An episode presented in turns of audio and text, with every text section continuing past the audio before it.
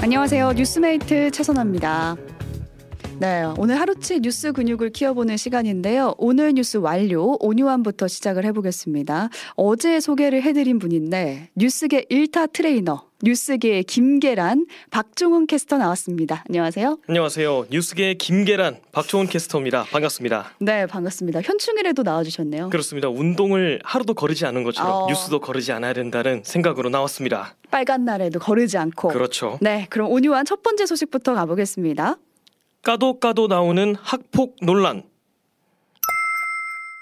네, 고위공직자 후보자로 지명된 사람들의 자녀 학폭 논란, 이 소식을 뉴스에서 자주 보는 것 같아요. 그렇습니다. 얼마 전에는 정순신 변호사가 아들의 학교폭력 의혹으로 국가수사본부장 임명을 하루 앞두고 낙마한 일이 있었죠. 맞아요. 이번에도 비슷한 의혹이 나왔습니다.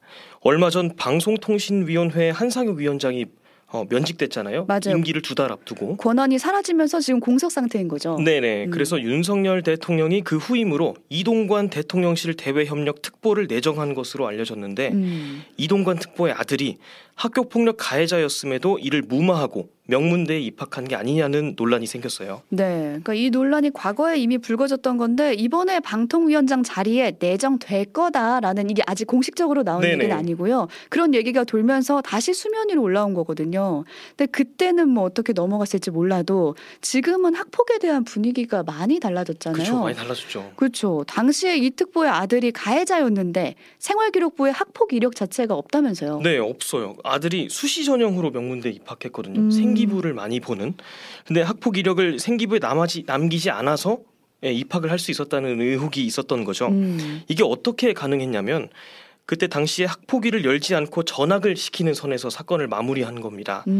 오마이뉴스가 지난 2015년에 열린 서울시 교육청 국정감사 회의록을 살펴봤는데 자율형 사립고 하나고등학교에서 이동관 특보 아들의 학교폭력 사안을 보고받고도 학폭위를 개최하지 않고 담임 종결 사안으로 처리한 것에 대해서 집중 질의가 오갔더라고요. 네, 그 내용을 보니까 하나고는 학생들끼리 화해를 했다, 합의를 봤다, 그렇기 때문에 학폭위가 열리지 않았다 라고 답을 한 걸로 전 알고 있거든요. 맞아요. 근데 알려진 바에 따르면 그때 당시에 폭행의 수위가 좀 높다고 합니다.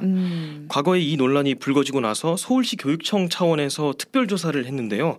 그때 공개된 피해 학생들의 진술서를 몇 개 좀 가져와 봤습니다. 네. 복싱 헬스 연습을 한다면서 팔과 옆구리를 수차례 강타했고 침대에 눕혀서 밟았다. 이유 없이 일주일에 2-3번꼴로 때리고 식당에서 명치를 맞기도 했다. 이동관 아들이 나보고 다른 친구를 때리라고 해서 살짝 때렸는데 약하게 때렸다면서 대신 맞으라고 해서 주먹으로 팔뚝을 맞았다 등 정말 수많은 학폭 피해 진술이 있었습니다. 네. 이런 가운데 하나고는 학폭위 개최에 미온적으로 반응을 했고 전학 정도로 처리를 한 거죠. 그러니까 결과적으로 보면 학폭 이력이 안 남게 된 건데 만약에 정말 이동관 특보가 정식으로 방통위원장에 내정이 된다면 청문회에서는 아마 이 부분이 크게 쟁점이 되지 않을까라는 생각이 드네요. 다음 소식으로 넘어가 볼까요? 당연한 결과, 정유정 사이코패스 점수 나왔다. 20대 또래 여성을 살해하고 시신을 유기한 혐의로 구속이 됐고요. 신상도 공개가 됐어요. 정유정에 대한 얘기인데 가지고 오셨네요. 네, 최근 국민들에게 진짜 큰 충격을 안겼던 사건이죠. 과외찾기 앱을 통해서 또래 여성을 살해하고 그 시신을 캐리어에 담아서 유기한 정유정의 사이코패스 검사 결과가 나왔습니다. 네.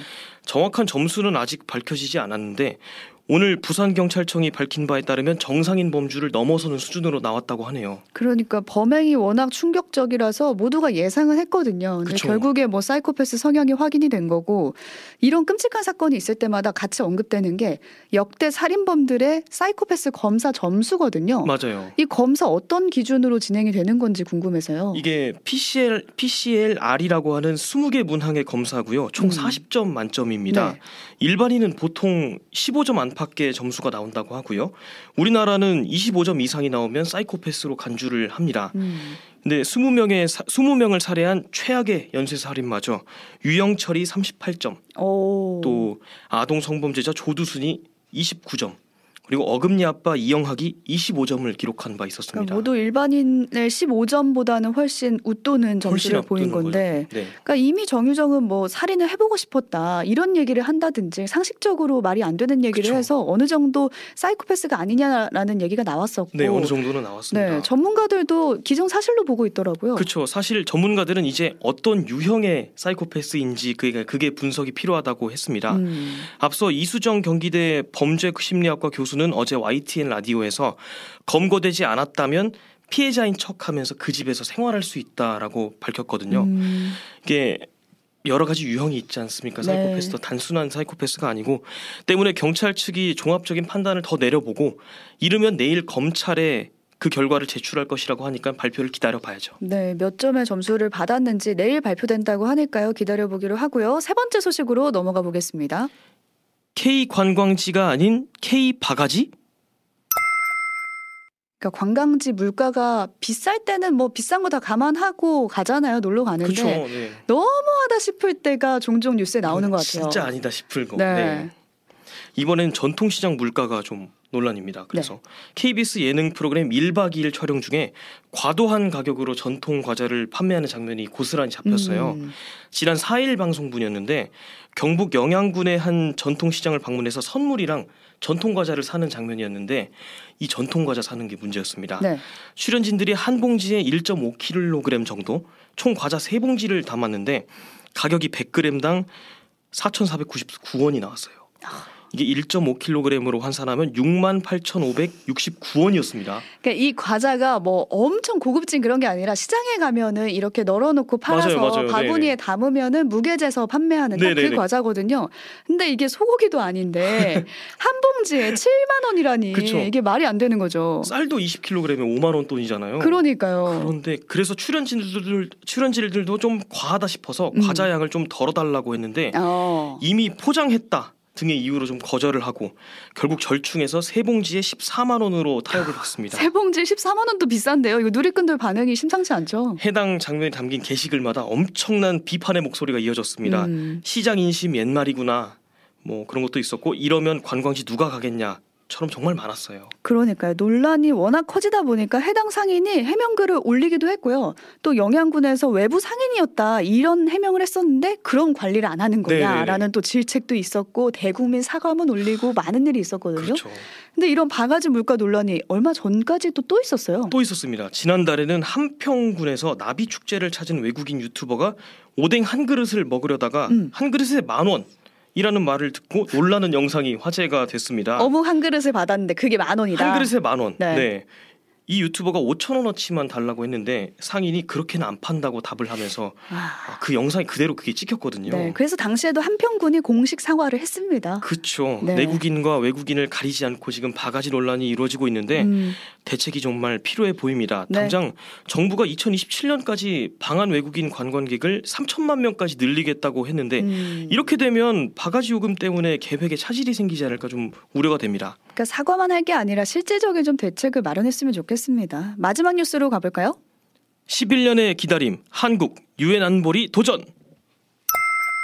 도전을 외쳤는데 무려 11년 만이거든요. 우리나라가 네. UN 안전보장이사회에 진입할 수도 있다는 거죠. 그렇습니다. 우리 오늘 우리 시간으로 밤 11시에 미국 UN 본부에서 2024년에서 2025년까지 임기인 안보리 비상임이사국 선거를 치릅니다.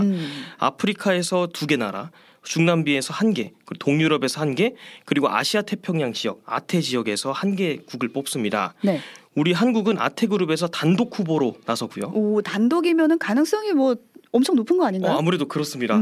근데 또 따로 표 경쟁을 벌이진 않는데 투표에 참여하는 UN 회원국 3분의 2 이상이 찬성을 하면 안보리 비상임이사국으로 활동할 수 있어요. 지금 회원국 192개국이 모두 출석한다고 하면 최소 128표는 얻어야 하는 거죠. 안 될 수도 있는 건가요, 그러면? 근데 이게 1차 투표에서 필요한 표를 못 얻으면 3분의 2 이상을 득표할 때까지 무제한 반복 투표를 합니다. 계속 하는 거죠. 네. 네. 물론 지금 우크라이나 전쟁도 있고 또 미중 갈등, 서방과 중국, 러시아의 분열 구도가 좀 심각해서 몰표를 받지는 못할 거라는 시각이 있어요. 그래도 여기서 선출 확정이 되면 우리는 11년 만에 안보리에 복귀하는 거죠. 그렇게만 된다면 우리가 1996년 또 2013년에 이어서 세 번째로 안보리에서 임기를 지내는 거거든요. 네네. 요즘 안 그래도 국제사회가 좀 뒤숭숭한데 그쵸. 이럴 때 우리가 들어가서 좀 더 역할을 했으면 좋겠다라는 바람으로 기다려보겠습니다. 자정 넘어서 발표가 난다고 하니까요. 내일 또 소식 전해드릴게요. 여기까지 박종훈 캐스터와 함께했습니다. 고맙습니다. 네, 고맙습니다. 오늘 뉴스 완료!